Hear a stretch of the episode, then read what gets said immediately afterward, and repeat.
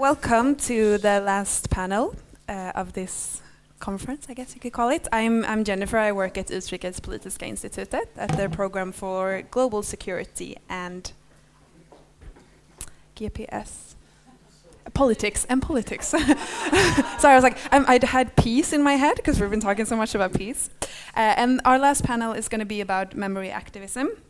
It has a little bit of little bit of everything almost. So we have some some feminist peace building, some art, so kind of following up on on the last panel, and then we also have uh, digital commemor commemoration. Uh, so I'm going to present our speakers uh, briefly, and then I'm going to give you all maybe three to five minutes to just give some introductions of yourselves, your research, your organization, whatever you, you feel like. Uh, and then I'm going to ask you some questions. We'll have a discussion. Feel free to ask each other questions or, or jump in. And then I'll open up to the audience. Uh, okay, so we have, sorry, I have my cheat card so I don't get, get anything wrong here. we have uh, first Petra Tötterman Andorff. She's the General Secretary for Kvinna till Foundation, uh, which promotes women's rights in conflict affected areas. And you work with, I heard you say yesterday, I think 150 partners in, uh, in different countries.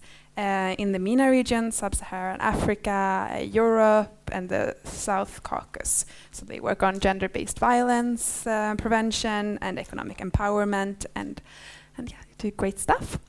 And then we have Rana Mitri here. Uh, she works for the archiving project Creative Memory of the Syrian Revolution, and it's a project that uh, writes, records, and collects stories of the Syrian people. And they have a really amazing website with a huge archive that you can check out.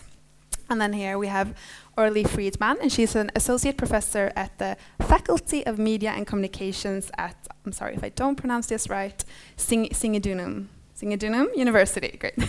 and her research focuses on, on critical peace and conflict studies, memory politics, and digital memory activism.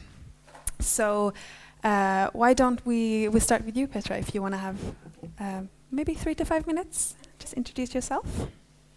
Thank you. Uh, it's oh, it's slide it up like that. Oh, no, yeah. Yes, yeah, we're good. There's something about technique that's just magical, or not magical, but it's always there. So thank you for that introduction. Uh, the Kvinna till Kvinna Foundation, we were founded, uh, next year it's going to be 30 years ago, and actually one of the founders is sitting here in the audience, Eva Selén, Senior uh, Advisor at Kvinna till Kvinna.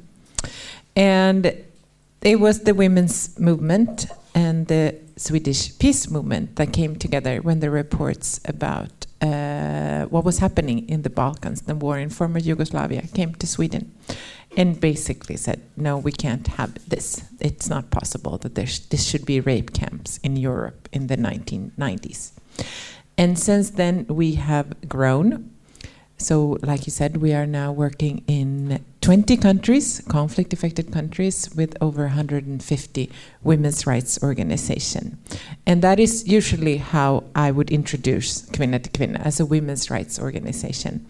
But I would say at our core, uh, we are definitely a peace building organization, and many of our partners work with peace building in so many different ways. And for us and for our partners, it's about addressing the root causes of violent conflicts and including the same triggers and tensions that leads to cycles of conflict while simultaneously working for gender equality. And we call that feminist peace. And these are, of course, it's obvious, very highly complex issues.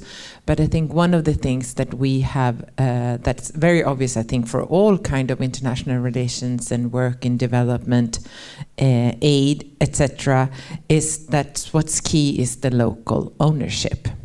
And that is the model that we're working on. We don't have any of our own programs in any of the countries where we are. We support the women's rights organizations. And many of our partners have been very successful in presenting uh, alternative and nuanced counter narratives to the very often militaristic and very patriarchal narratives that exist in their uh, countries. And I think that is one of the keys uh, to having a successful peace building and counter narrative. And we have several examples. In Lebanon, uh, we have partners that do trainings on feminist oral history. In Kosovo, Serbia, it's a joint project where they have feminist spring school. But the one example I would like to give before my introductory minutes are over is from Bosnia Herzegovina. And that's an initiative called Peace with a Woman's Face. And it was initiated by 12 organizations across the country in Bosnia Herzegovina. Uh, and it was developed as a movement uh, aiming to make all Bosnian women's experience more visible, their experience from the war, regardless if it was as victims or as actors in working for Peace Builder. And as it happens, they have decided that the 8th of December, today, is the day uh, they have established this as a memorial day of the women who were killed in the wars in Bosnia Herzegovina. And a symbol for these days are white flowers. So if you would Google of Peace with a Woman's Face, you would, among other things, see a short film on YouTube where they are handing out white roses uh, on different sites in Bosnia Herzegovina. So we thought that it was an excellent example that we all here today in this conference can also be a part uh, of that remembrance doing that. So I think I will stop there for now. Thank you. That's perfect. Yeah, you can continue. Go ahead. Um, I'm gonna show the website on the screen Yeah, so I can explain Okay. better. Let's see if Sophie who wants to work with us. That You see my beautiful desktop. There we go. So it's a split screen. Ah, okay. Okay, so uh, my name is Rana Mitri. I'm actually Lebanese, but I work uh, with this project uh, that documents and archives uh, all the artistic and non-violent productions that were made since 2011, since the start of the Syrian revolution, and throughout the war now.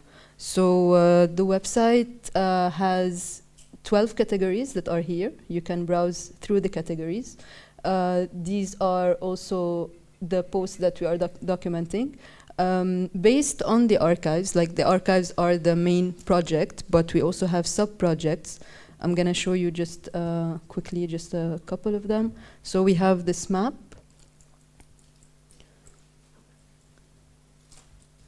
And in it, you can choose any location uh, in Syria that you'd like, and it would show the artworks um, documented that were made in a specific area.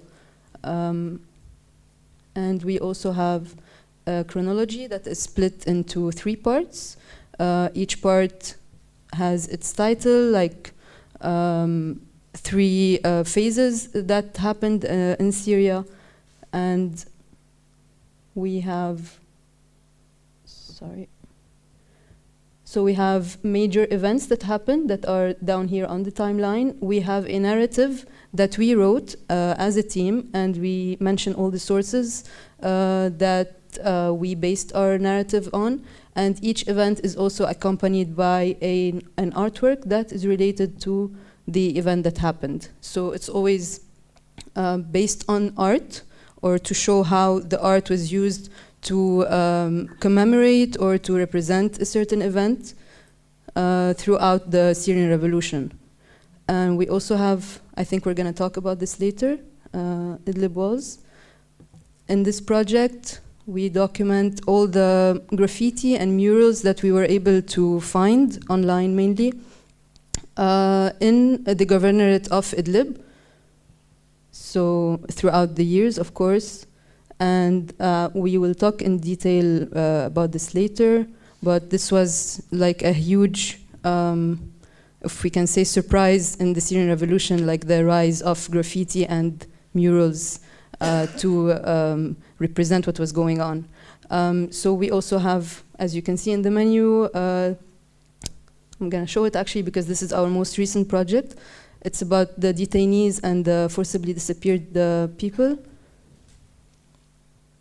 And we also document all the art that was created around this subject, like um, from paintings, uh, reports, uh, infographics, and of course, with everything that we document, we have the title, the author, the category, a description, um, and of course, when it was created, when we archived it, the source, links to the source, and I mean all the, the details to do justice to the documentation.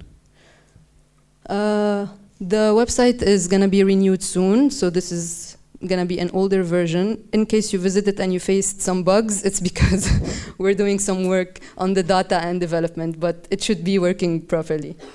Okay, thank you so much.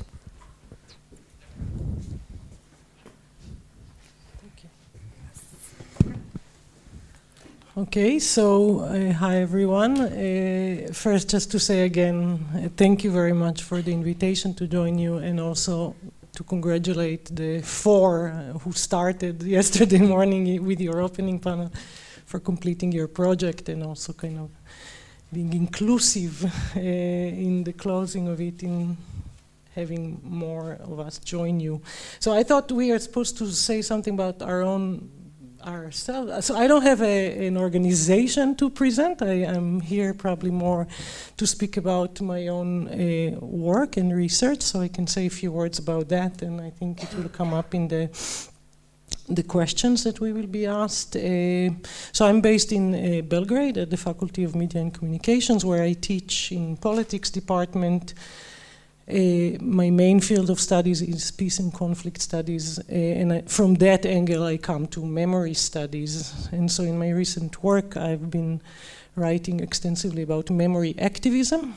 And if you follow activism or analyze it at some point, say about a decade ago, the digital sphere became very vivid. So, while many people came to digital memory studies from media studies, uh, that was not my path. It just kind of uh, was uh, empirical evidence that kept coming up, and it was really needed to work with. Um, I'm always interested in peace studies or conflict studies to hear people's background, what brought them to the field from their own uh, upbringings and life experience. And I like to ask the same question when we speak about memory studies. What is the what brings us to memory studies, or what are the memory scapes that we come from in our mnemonic upbringing? So I can say about my own. Um, I grew up actually in the 1970s and 80s in Tel Aviv, in Israel, uh, where um,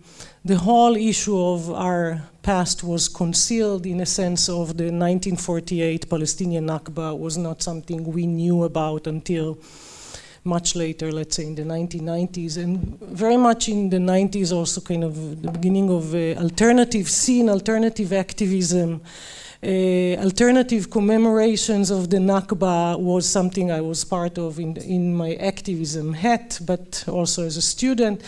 And then uh, later on, um, to my uh, graduate research, my uh, dissertation work, I uh, actually shifted my memory scapes to another place, to the Southeast Europe and the post-Yugoslav space. And at that time, it was about the, uh, the emerging uh, contestations of the wars of the breakup of Yugoslavia, the 1990s. And so, in both cases, denial was something that I was uh, uh, very interested in uh, to study and to understand, but also to see how uh, we engage with politics of denial. So I'll, this will be my path to memory activism, which I will speak about a little more later.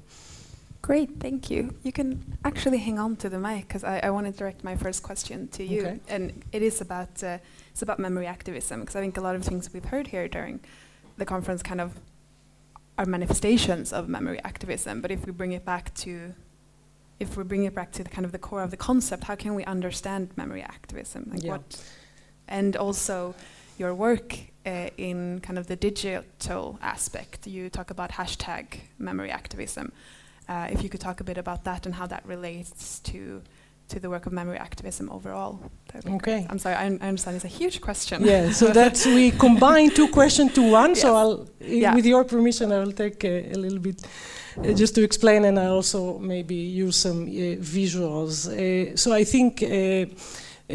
To the, the field of studying memory and activism is definitely growing, and the idea actually that memory and its construction involves labor is hardly new, right?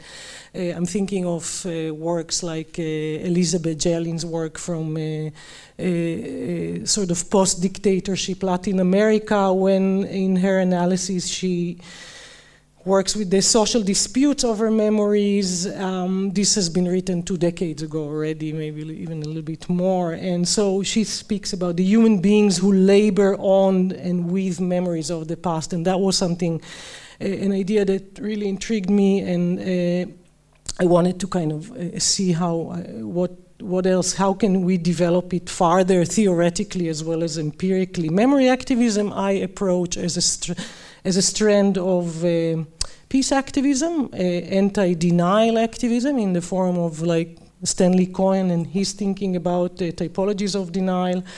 Uh, but also initially, uh, it in some places, as I show in Serbia, emerged from anti-war activism. It was the women in black as anti-war activists and other circles who find themselves profoundly shifting to memory activism after the wars were over, and so kind of I try to uh, trace this um, uh, shift. Memory activism nowadays is a very broad, wide scope, right? So we have um, also growing body of literature about uh, the far right and how it engages with memory and activism. I'm, however, interested in that strand when it kind of attempts to push forward, promote peace, right? Um, so, in that sense, memory activism for me is uh, the study of the what is off the channels of the state, right? The, so there's the hegemonic memory politics that was part of the discussion yesterday, and I'm very interested in the alternative and uh, counter memories. Um, and just to, to speak about some of my main ideas as I try to put them in my more recent work. Um, memory activism I try to trace as the study of mnemonic practices, and I trace those through engagement with what uh, the analysis of alternative commemorative events and alternative calendars. So, if you think of the state calendar as placing the hegemonic memories in our rituals and practices and the cycle of our remembrance, I'm actually interested in everything that is not on that state calendar or what emerged, for example, in the region of the former Yugoslavia as civic alternative calendar. I also see memory activism as a way to think about commemorative solidarity. So practices that allow acknowledgement, but also camaraderie and uh, very much alternative venues to what we see as dominant in many societies after conflict, which is politics of victimization, right? So how to go beyond that. And in that sense, for me, memory activism is a very vibrant arena to study political struggles, but also civic activism, agency, and very much also empathy, like and even hope. And I place hope in a sense of we speak more about politics of disappointment, but how can we search for politics of hope within activism? So this is some of the thoughts about memory activism, about the digital, as I said, and one of the things I try to put forward is to think about what I call hashtag memory activism. So if we can, maybe I'll, I'll just show. Shall I? It's still the same question, right? I'm, I'm Yeah, getting no, to no, the digital. It's go a little ahead. bit- Go ahead. it's a little bit long, but um, so just to say, uh, we can have the, the next slide. I, uh, just to say a few words about the digital, uh, uh, the hashtag. Um, can have the next one. The hashtag memory activism I think of as a frame, and we can speak maybe later about hashtags and as a as a, in the analysis of hashtag activism and hashtag memory activism and hashtag as a new site for field, like it's a place where we do field work, right? it's empirical uh, research, but hashtag uh, also can be thought in the context of memory as a mnemonic practice.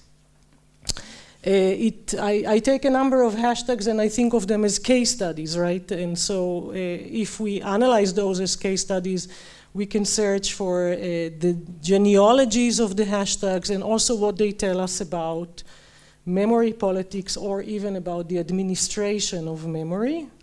It's also a mnemonic tactic that I see as like how activists push forward certain uh, certain claims, mnemonic claims. Uh, if we see the next slide, I'll just show you snapshots of that. One of the first hashtags I studied was the White Armband Day, which was uh, kind of an online transnational memory activism, and uh, from uh, an event that was banned in Prijedor to commemorate the 20th anniversary of certain war crimes that were uh, um, committed there in 2012 in Bosnia and Herzegovina. And in the last panel, there was a talk about Omarska. This was a place from which many people were ended up in a concentration camp. So the, the, when the event was banned, what they did was they went online, right, as a, as a tactic. So for me, hashtag memory activism is never meant to stay online.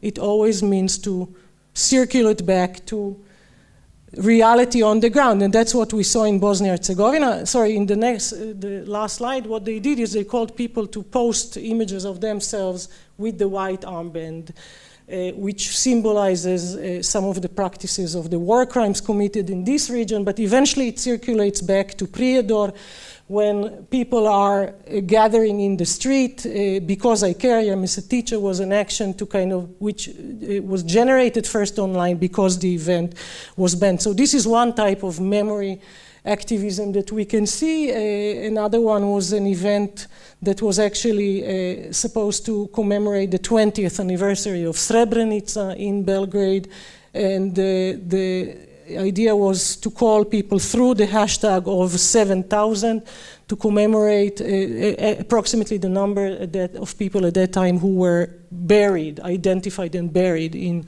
Potocari. Uh, the event was banned. Uh, but continued to have life again through social uh, uh, networks, calling people to change their own images to graffiti in uh, the street that is still there, to eventually kind of the commemoration, like a band commemoration, so it became like a overnight uh, guerrilla commemorative event, e even though it was banned. So again, this uh, circulation. Um, uh, another hashtag as an example is uh, not our heroes which uh, happened after the closure of the ICTY when uh, convicted war criminals began to go home and being received as war heroes, right? And uh, the younger generation of activists say this is not our heroes, right? Uh, if you show the next slide, they kind of uh, this is a mistake. this is in Zagreb, uh, Sarajevo, Pristina, uh, Podgorica, and Belgrade they are standing with the same hashtag. And again, it's, a it's, it's the action that happens in the street and the way it comes online through digital memory activism. This also has to do with another contestation of the, the murals that appeared in Belgrade to uh, celebrate war heroes, right? And this is uh, the contestation of the past. Can speak about it a little bit more.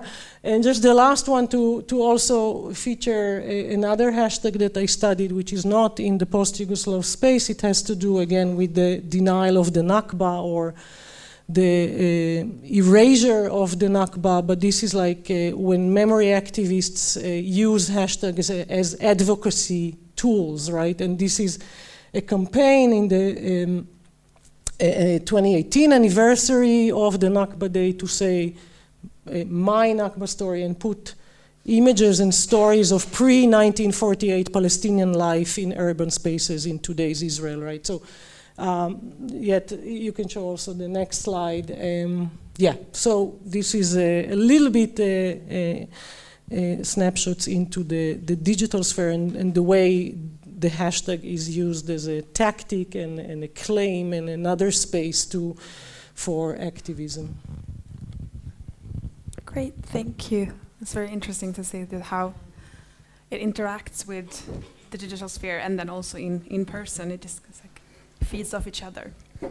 Um, great. So uh, you mentioned memory activism as being kind of challenging the dominant narrative, and often the dominant narrative is, is creates victims. So I want to bring it back to, to Petra and talk about Kvinna till Kvinna, because you, you support um, feminist peace works. So I'm jumping between my questions here. Mm-hmm. Uh, and uh, we often see in post conflict settings that women get labeled as, as victims, and that tends to kind of reduce uh, them to just one, one single thing and, and takes away their voice. Um, I was just going to ask you what the consequences of this are, but then I just mentioned some. but you're welcome to elaborate. Uh, but so, what can the broader consequences of, of labeling women as victims in the dominant narrative be, and also uh, how how can we work and how do you work with including the the complexities of female experiences in war? Well, I think the consequences are quite obvious and it's been mentioned, you know, from and it really I was going to say then when marginalized groups don't have their voices heard, but women is not a marginalized group. They actually consist of the majority of the people on the planet. Uh, but I think if just you know, why does this keep happening? You know that that women are that their stories aren't told. And it's not just, I think it's important before we, you know, because now we talk in relation to peace. So, you know, we talk about violent conflict and war. But I think in general, you know, there's patriarchy in all of its forms in all countries around the world and gender inequality. And that is the basic root cause of why women and other uh, groups' stories aren't being heard in the same way. And I just wanted, because yesterday when I was sitting here listening, this uh, statistic came up in my head. You know, it's, it's not just in conflict and in relation. I remembered maybe some of you here from the Swedish context in 2015, the major newspaper in Sweden, one of the major, Dagens Nyheter, news of the day, they made a study and looked into uh, history books for high school students I don't know if any of you remember this, but this statistic just stuck in my head. So they looked at the major publishing houses, and in the history book for eighth grader, uh, in general, there were only the people who were named in the history books. There were only 13% of them were women.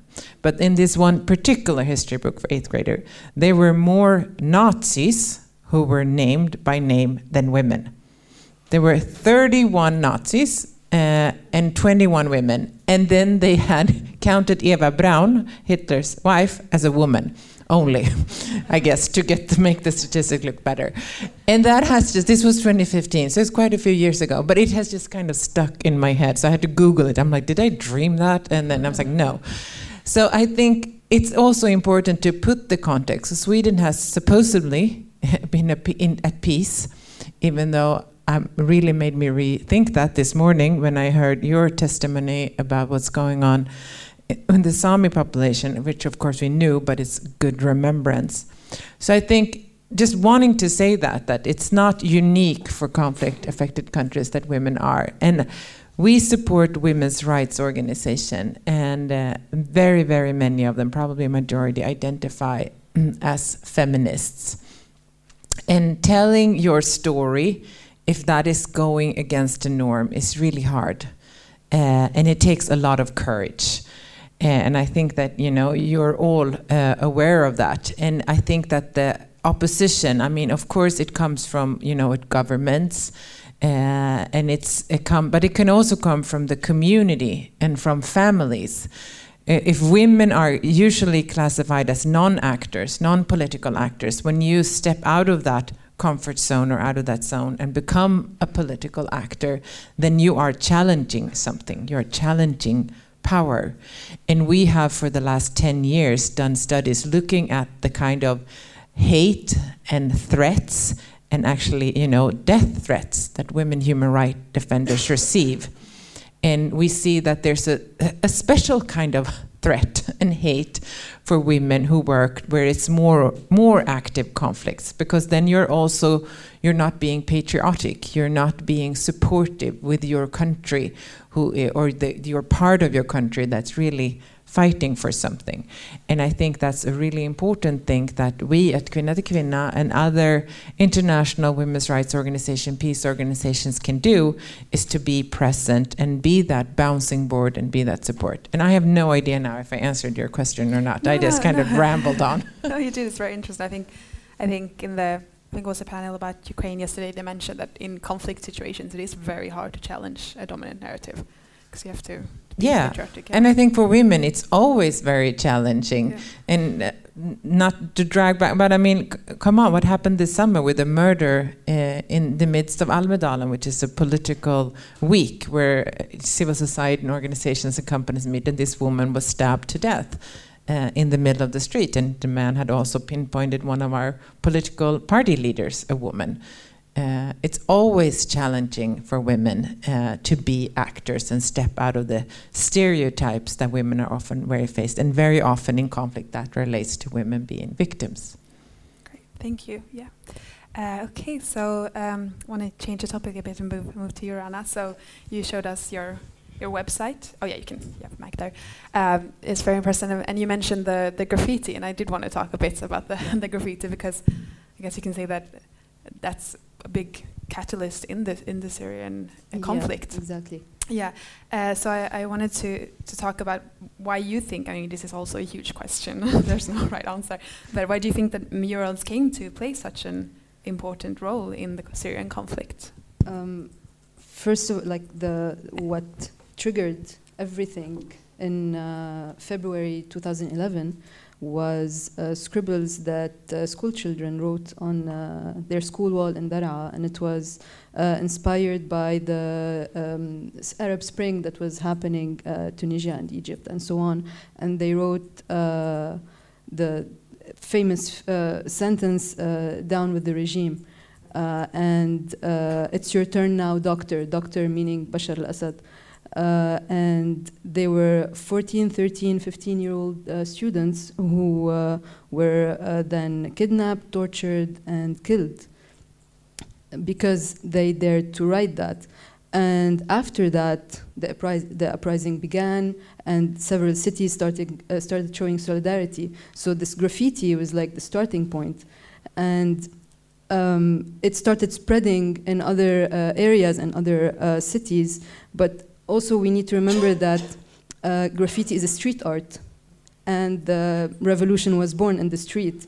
And it's something that is very accessible. It's there for everyone to see. It's not you don't have to go to a museum or to watch a play or whatever. It's just for the people, and it's very expressive.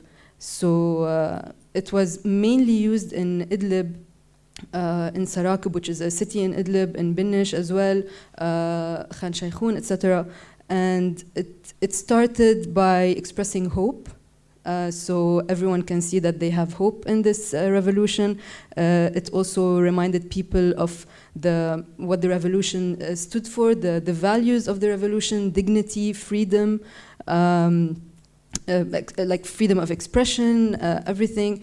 And you can see throughout the revolution, it started then showing solidarity with all the sieges that were happening, the massacres, uh, and then it turned into anger, and then it turned into kind of loss of hope. And the, the people who were spraying on these walls were subject to snipers. Uh, they were detained, uh, they were tortured, they were killed, some of them had to escape. Um, some of them lived in areas where they didn't have any spray, spray paint anymore. So there's actually a graffiti that says, We are almost out of spray paint. because they did not have any access to, to material anymore. Um, but uh, it was a huge thing, and the regime, other than killing or arresting the people who were, who were spraying on the walls, it was also destroying the walls by bombing these areas.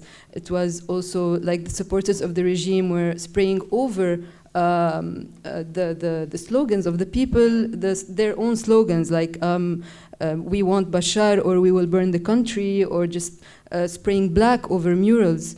Um, so it's it's very interested it's interesting to see how these things evolved and how even when the regime was destroying uh, their cities people were still painting on destroyed uh, walls.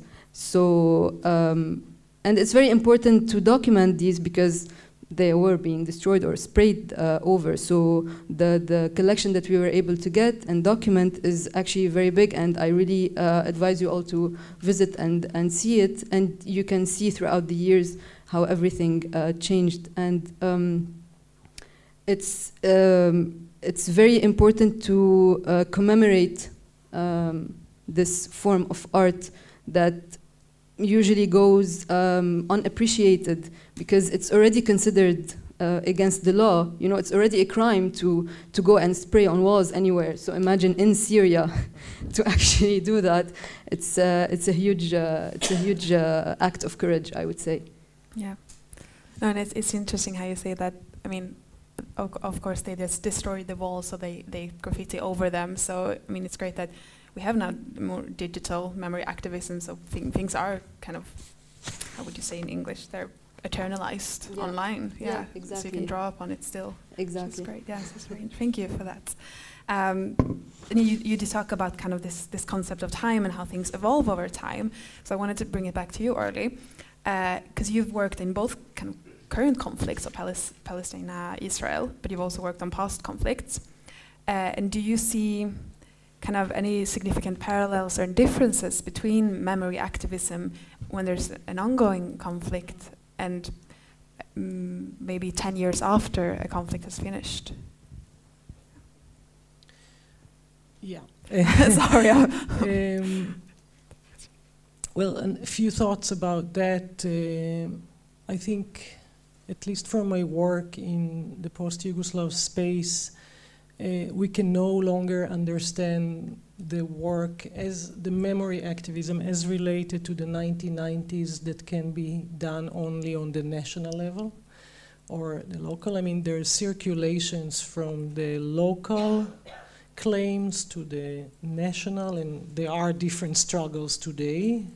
There's revisionism in the entire area, but it's different a little bit to do this activism in Bosnia, in Croatia, in Serbia, in Kosovo. Yet there's something also that connects the region very strongly. And since it's the post war moment and the wars are through the narratives and the memories and their representations, but still, the, I, I very much see this uh, region as a region of memory activism and a region of memory. And that is enabled in some ways also given the, the post war moment, while, for example, in my work um, in the Israeli Palestinian conflict, um, given that it's an ongoing conflict, there's also often questions about who's going to work together and whose struggle is going to be put forward. So the spaces for uh, uh, certain issues to be worked on together is shrinking, has shrunk in many ways, uh, or completely disappeared, right? Yet there's still a, a very interesting and important work being done.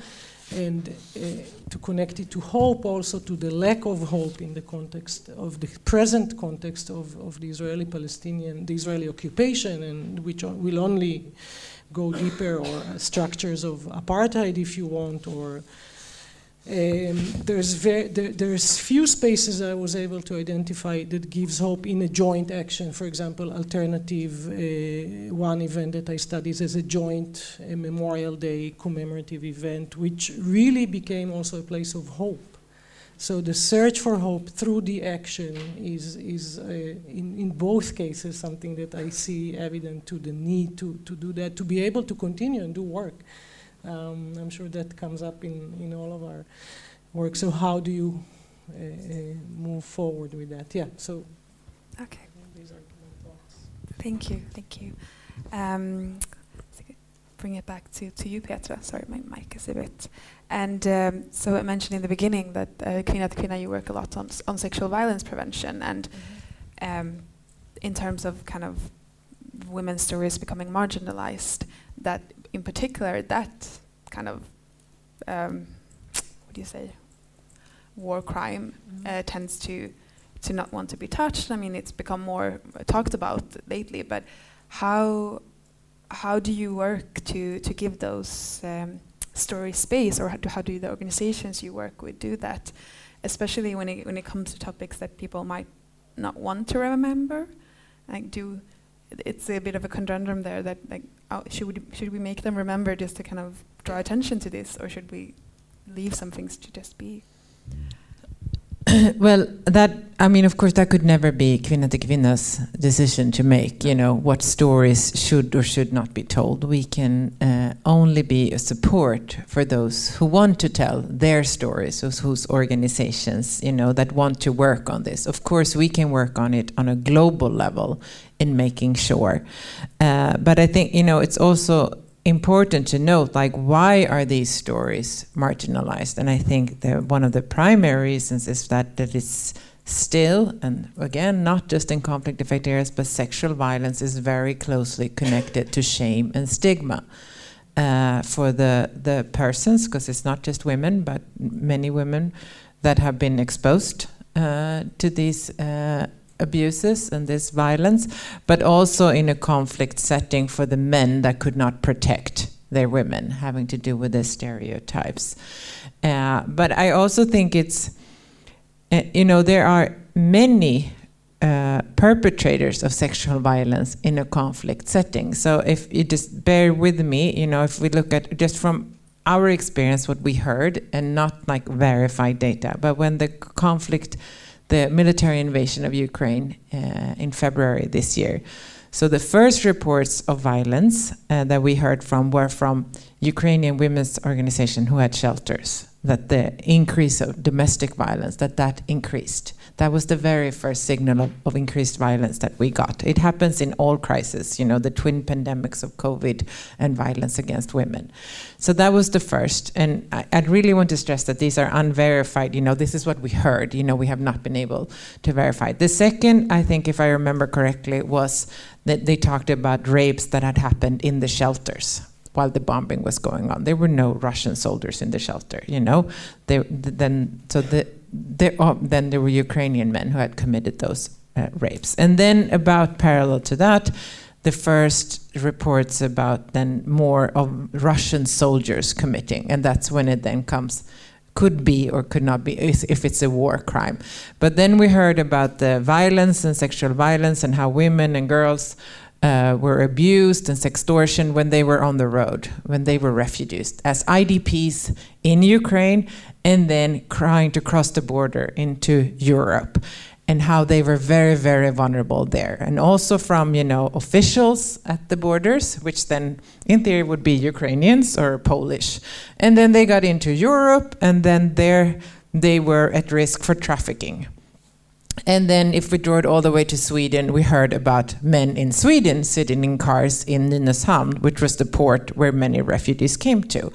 So it's like this trip of violence and then finally, you know, we had conversations with the Stockholm police because we could see that the number of Ukrainian women who were on uh, sites selling for sex and prostitution had increased. So that meant that there were men in Sweden who were also willing to pay to commit uh, sexual abuses of these women.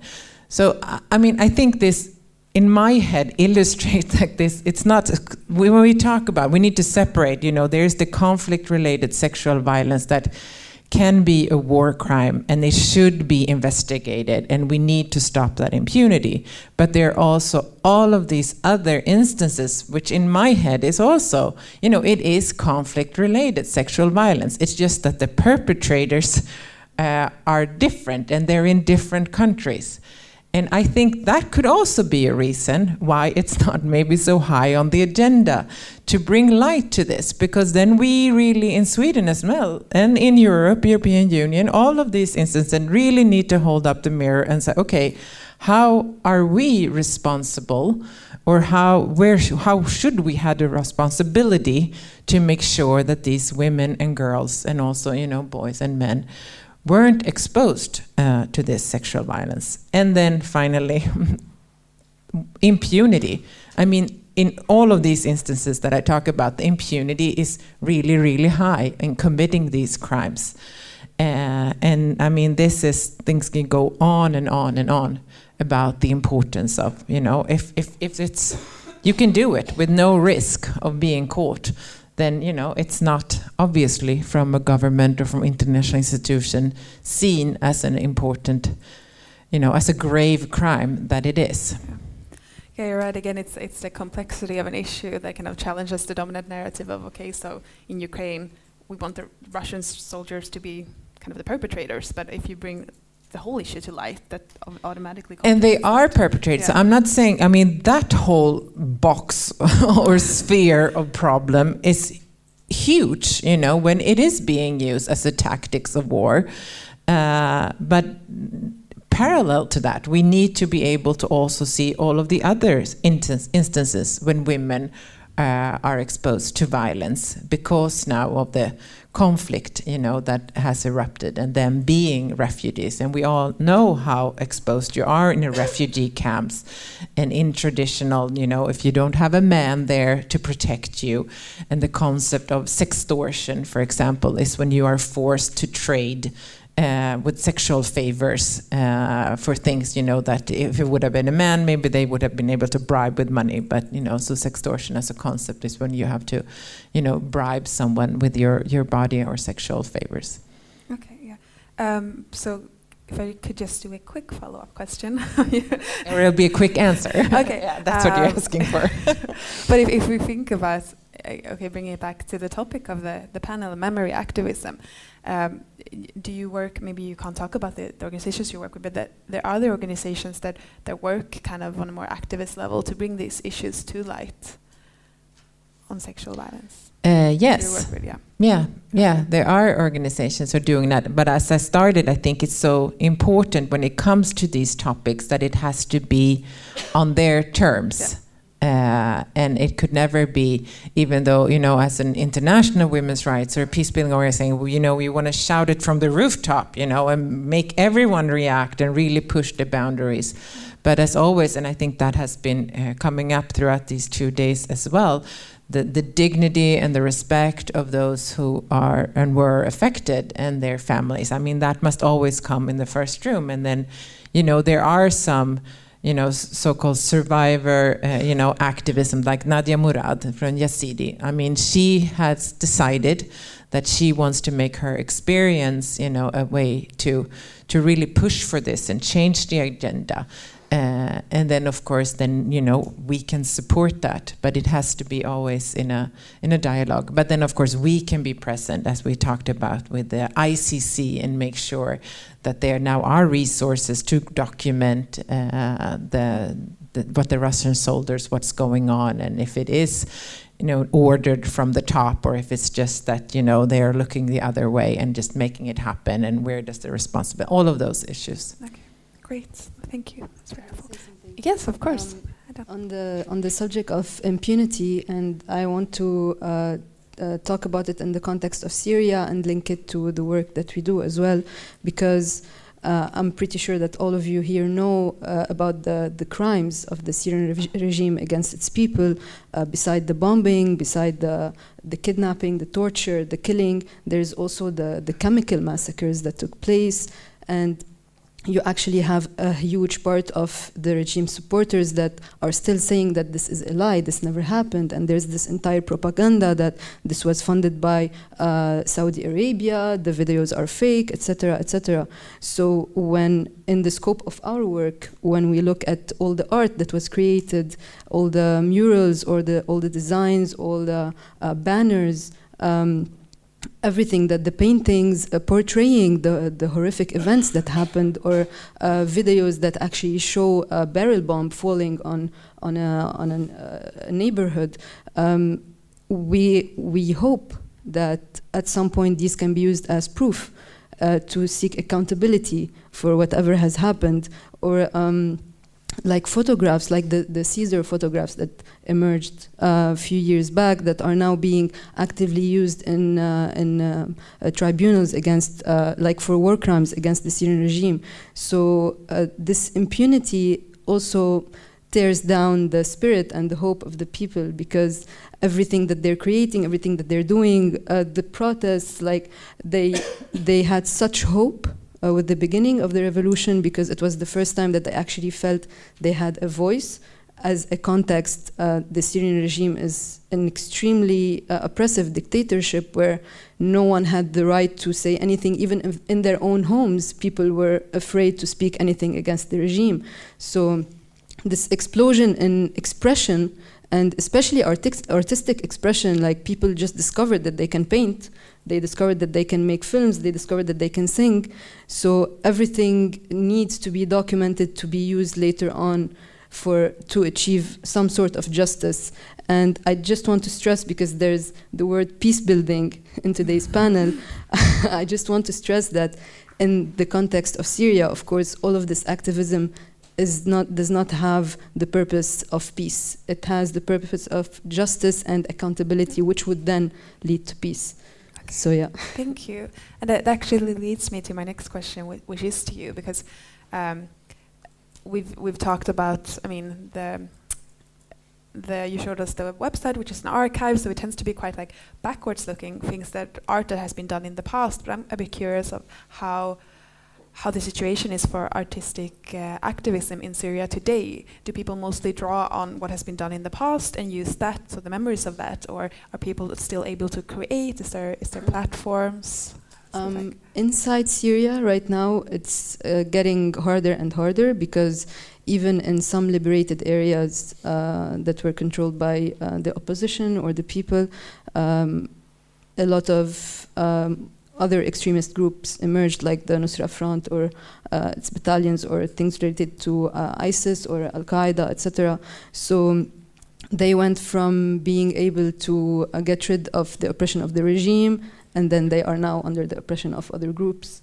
So it's getting harder, and it's very dangerous. Like the the kidnappings and the detainments don't only happen in regime-held uh, areas, but also uh, on the other side. So there are still very limited uh, places in Syria where people still have a voice, um, and they they do still create. Um, they mostly create to comm commemorate uh, past events and to remind people that this actually happens, especially the massacres that took place. But they also rely on the diaspora outside of Syria because there's a lot uh, of, you know, the, the immigration wave. Um, so the artists that were able to escape are the ones who are more able to voice uh, what's happening on the inside.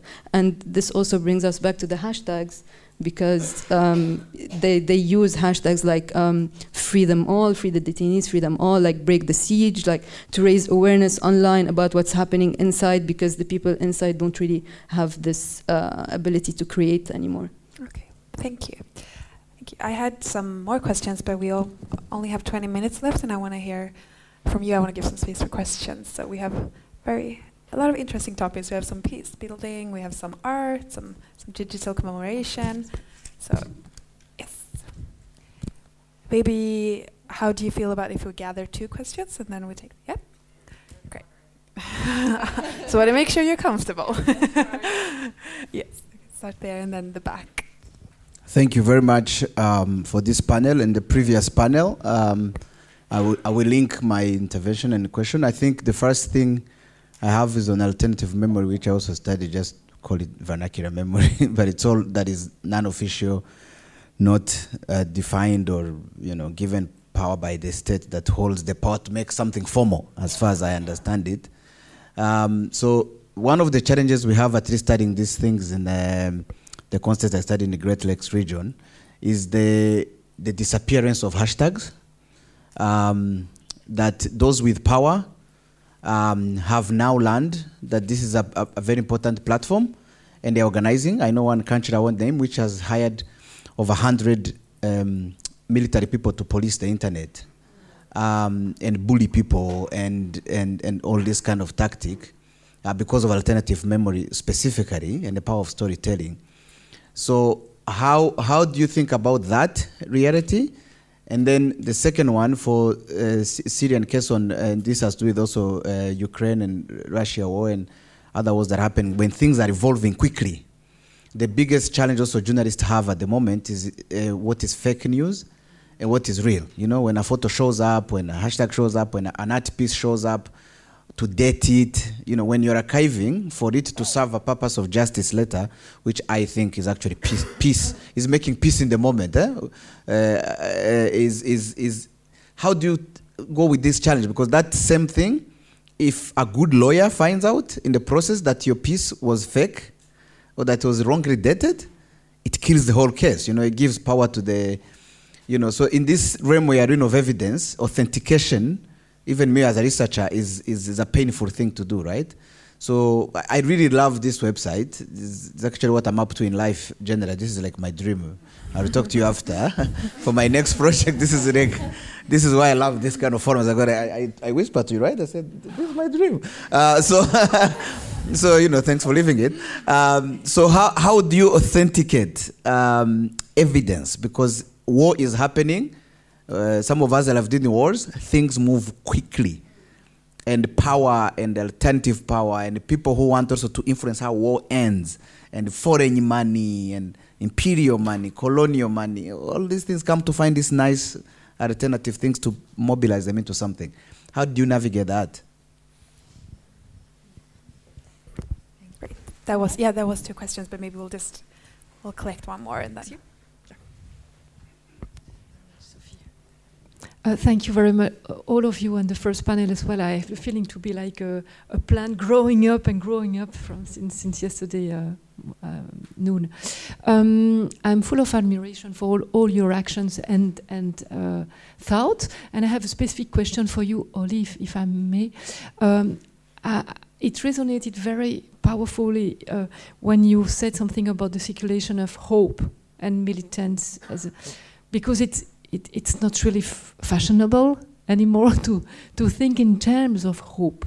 And so I was wondering, um, how do you, what, what reaction do, do you get when you uh, bring this vocabulary, when, when, when you express uh, what you think, your beliefs, and, and what you observe? But do you see or do you face resistance among the associations with whom you do work, or I don't know what. Yeah. Do they share that? Thank you. Thank you. Okay, so we have three questions, I think they're in total. Who wants to? I think you were aimed at, at Orlean.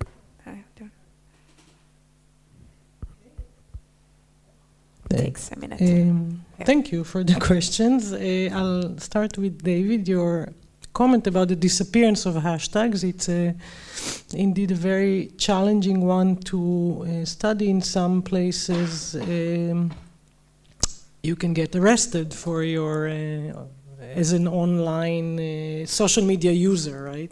And there are different platforms, and we know of these cases. Uh, yet, I think if we analyze these spaces as additional spaces for those political contestations, then we need to see what is happening there. As I said, for me, the, and I think for, as I understand the, the activists themselves and the use of hashtags, the, it's, it's another tactic, it's another practice to push forward a certain it might be part of a much broader campaign or even project, right? If you want to. Uh, so, so that's how we need to see it, and it doesn't end there, and it's never meant to end there. And also, I think the online commemoration and online commemorative events, as we see them, are also. I mean, so the hashtag can be an entry point, but then it has additional life of its own that is created. For example, the white armband day that I showed became another day on May 30th on the alternative civic calendar in the region and particularly in Bosnia and Herzegovina. And there's different uh, rituals that are happening on online. So then it's no longer just the hashtag, right? It's it's other things that we need to uh, to trace. And and so. Um, and again, just an, another thought about the online commemorations. We didn't have a chance to talk about it, but I think then when COVID came, it was also a very push forward of a lot of commemorative events and what happened to commemorations when COVID started because of the global lockdown, and so I've done uh, uh, some very interesting work on that. And then again, hashtags are there, but they're, they're pushing forward a, a whole new platform and practices even uh, to look at and to analyze. Um, uh, when it comes to hope, Valerie, your, your question, it's, it's very interesting because, for example, in Serbia, for such a long time, the talk was about politics of disappointment, right? And that pushed me to, I mean, uh, uh there was disappointment from the end, uh, the way the 90s ended, the way the post Milosevic era didn't bring the, the, the catharsis never happened as people were hoping those who resisted the regime were disappointed, uh, those who resisted the wars were disappointed for uh, uh, the, the, impunity and all these issues. So that was very dominant. And I was, uh, and, and I think Anne Rigney and her work on memory and activism really, and the memory activism nexus, which brings the memory activism, memory of activism, and also memory in activism, shows additional possibilities, I would say. And I think in Serbia also after the assassination of Zoran Djindjic in 2003, it was just one event after the other. And so for me to understand how people still are continuing to do this work and not losing hope was, was key to understanding their motivation and engagement. Um, what kind of uh, reactions when, and, and, I will say just one more thing. I think in memory studies more broadly, we are very deep in the end of things of studying conflict and memory, but very much uh, in, in, in terms of trauma and the, the war and, and the, the, the, the all those events that uh, what's the life of them after. And I think memory and activism also push us in other directions beyond that a little bit. So it's, it's a yeah we, there's a little bit more to say about it. There may be uh, what kind of reactions? It's it's uh, it's interesting. I mean last week we had uh, uh an event in Belgrade the, the, the book launch event and hope was the main discussion. And I got very, I got reassured when I saw that, and there were a lot of the activists in the room, the older, the first, what I call the first generation, the, and the second generation of activists, those born after the wars or, or they don't have living memories of that, and, and they found a way, they spoke a lot about this question of hope and what keeps them going, and, and I think I got some very interesting uh, conversations going around these questions um, of hope. I still didn't get any complete uh, rejection of that. And again, in the in the region itself, if we think about it as region of memory activism, I think the hope of also doing these commemorative events together and commemorative solidarity and very much the idea that in these actions you can go beyond ethnicity only. and there's ways to imagine, it opens, I think, also spaces for imagining and imagination and bringing these practices also into activism. Great, thank you. I think Rana. Um, so about fake news and authentication and archiving, um, we are not a news site, so we don't follow scoops. So if something happens today and there's five uh, paintings or 10 cartoons about it, doesn't mean that we have to document them right now. Uh, we put them on the side, we check our sources, uh, you know, we, we read articles and we don't really uh, base ourselves on news outlets that are known for propaganda. For example, Al Jazeera at a certain time it was it was against the regime, but the articles they were writing were very propaganda uh, style and all that. So um, we can document today something uh, that was created in 2014 uh, and have the right information about it, and that would be better than documenting something that was created today just for the sake of of having it on the website. Great, thank you. So we I think we have time for one more, more round of questions. So I see I see a hand here and a hand here. I see three hands. Let's just get gather all all three questions. Sorry, it's like a triangle. Second row and up. Is it okay? Yeah. Now Uh, thank you very much. Uh, Tim Williams from the University of Bundeswehr in Munich. Um, my question is um, regarding contestation and pushback. So, um, first of all, to Rana, maybe, can you, in your documentation, um, also sort of see how murals change when something is painted and then there's pushback, things are painted over, and how do you deal with sort of the the ongoing, the living nature of sort of street art and memorials, and how can you document that in a way which is also still uplifting to the sort of the original message, even if there is it's including sort of pushback against it. And then to Orli, um, are hashtag in in the work that you're looking at, do these hashtags sometimes get sorry, do they sometimes get hijacked? sorry, I forgot I was wearing a mask. Do they sometimes get hijacked by uh, counter activists who are trying to undermine them? Because I, I know that in well, okay, I think the, clear, the question's clear. I don't need to give any examples. Thank you. And then we have. Yes, thank you. Um, my name is Annika Björkdahl, Lund University. Um, I have so many questions, I don't know where to start. Uh, but I think uh, I'll uh, ask a few questions first about the uh, the website and the archiving, and because I understand it's both a documenting street art, but also documenting narratives. Uh, and I wonder, so do I understand it correctly that these it's sort of crowdsourced, that people submit uh, photos and stories to you, and then you check them, or no?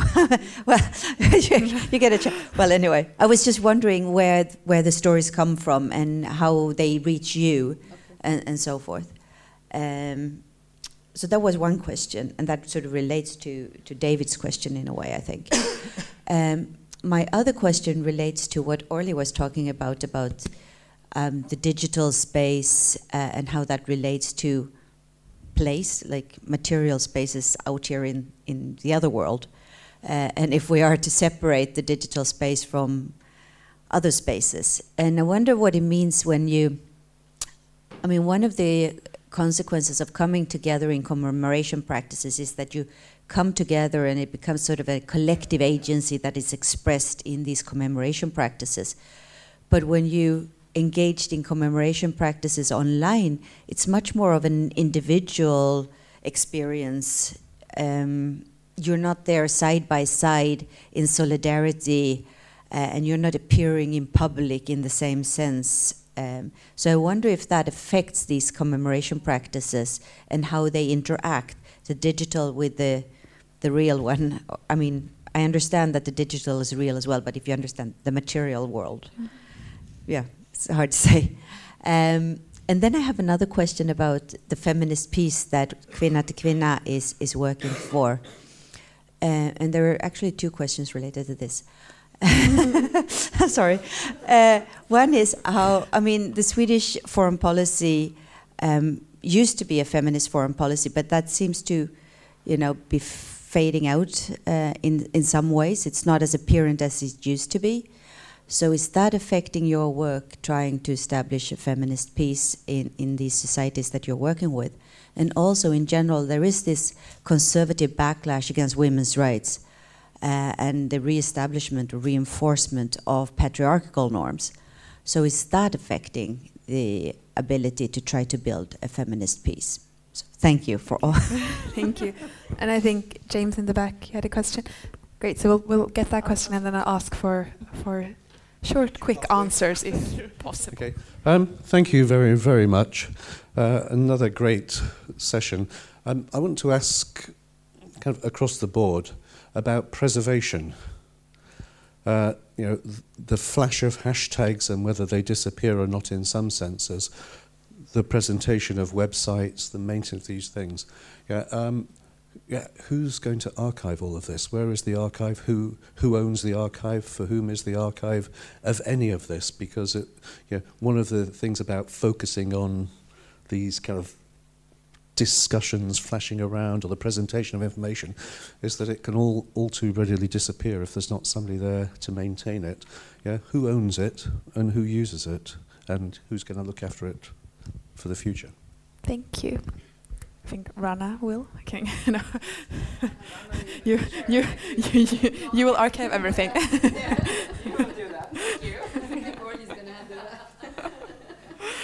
Yeah, who wants to take the lead? Do you want to take the lead? Yeah, I have I have very short answers, so I think Oh, I'll perfect, start. Perfect. Uh, so about the, uh, I think Tim, um, the murals that get sabotaged or painted over, uh, we document both if we're lucky to find both, uh, and we link them together, and uh, we uh, we write a small note uh, to just. Say or, or uh, inform everyone who's uh, looking at these mirrors that this was something else with the link to uh, the original or if we don't have the original just to make sure that people know this is not the original. The original is under it. It was uh, sprayed over. And uh, just a quick note that um, everything that we document that has a certain context uh, we we write a note under it just because as time passes we forget why this was documented or what happened here. So we always uh, write a small note or explanation to uh, have a context of what happened so that people don't forget why this was uh, created.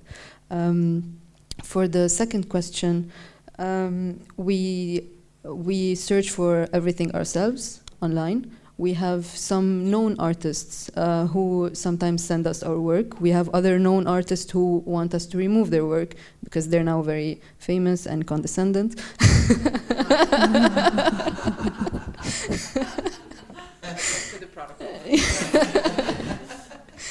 um, even though we're doing them a favor, like we're saving everything they're creating, but whatever. Um, but yeah, but it's mostly our uh, research, our own research online. We go uh, on Facebook pages, we go on websites, uh, and when it's uh, when it's project specific, it's much easy easier. Um, like our daily work involves a broader search for anything that was created, but also when it's project specific, it's, uh, it's easier for us to know what to target or who to ask or which pages to go to, uh, especially when it comes to the graffiti in Idlib. Like there were certain pages online that used to document that and we get into contact with the creator of these pages in case they have something that they did not publish we can publish uh, on the website uh, when it comes to the uh, detainees and disappeared project also it's, it's, a more narrow search so it's something that is concentrated on a certain project uh, or subject but we the team does everything mo mostly yeah and we're just four people wow. great thank you do you want to Okay. Go ahead. We have. Oh, yeah. Yeah. I'll go real quick. I, I, I wouldn't say that the feminist foreign policy is fading out. I would say that they threw it out uh, with a bang. Uh, and they said, I mean, in Swedish we have the concept of signalpolitik, uh, like politics of making a point. And they said that that's why they didn't want to call it a feminist foreign policy. But they were going to keep the content. So I would say that in my world, that's definitely politics of making a point. But the point being is that we are not feminists. We're not going to stand up for women's rights uh, everywhere in the world and make sure that they are represented and that, that they are resourced and that they are heard. And when it comes to the backlash uh, on women's rights, it's definitely uh, affecting uh, our partners' work and also, you know, Kvinna till Kvinna's work as being part in a feminist women's rights movement. And it's everything from Roe v. Wade in the U.S. to the Turkey throwing out the Istanbul Convention to the anti-gender movements growing in the rhetoric. Uh, but I think that, you know, makes our case stronger. Uh, to continue this struggle. And it, will take one minute, but I think just in for me to round up this whole the two days and also the importance of amplifying voices and hearing voices. We had worked, you know, the the Taliban's going back into Afghanistan happened last fall, so it'd been about a half a year when the crisis in Ukraine happened and we had you know worked a lot on the, with the Afghan women and seeing how we're not present in Afghanistan but trying to support. So then the Afghan women, uh, and this also relates, I think, to hope, because if there's anywhere in the world where you will find politics of hope and actions for hope, I think it's within the women's movement.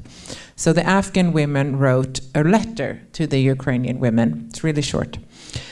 As Afghan women, we have faced the horrors of war that now confront our Ukrainian sisters. As women, they will pay the price of war, fear, violence, migration, poverty, and a crisis of identity. And they also will be expected to be pillars of support and problem solvers for their families as they weather this crisis. It's a heavy burden to bear. We're not in better position Ukrainian women, but we do offer our moral support to them. And more than that, we commit to amplifying their voices. And I think that was such an important thing in saying from the women in Afghanistan to reaching out that hand and being that support network, even though they obviously were not in the best position themselves. And I think that connected to memories and whose voices are being heard. And that should be a lesson learned for international community. If the Afghan women are ready to amplify their voices, then you know, well, then so should we. I think we should end with that statement. That's it. Are you sure you want to talk about hashtags?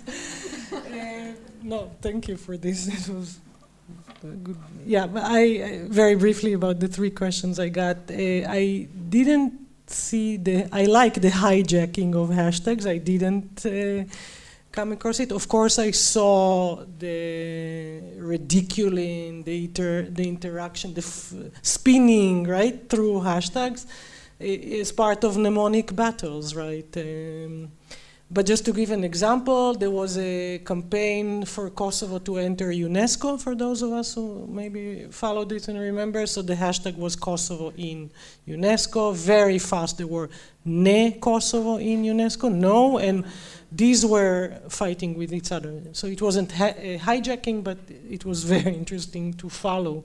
Very quickly, Annika, to your question, yes, I asked this question a lot actually. What is the difference for the initiators of events, but also participants?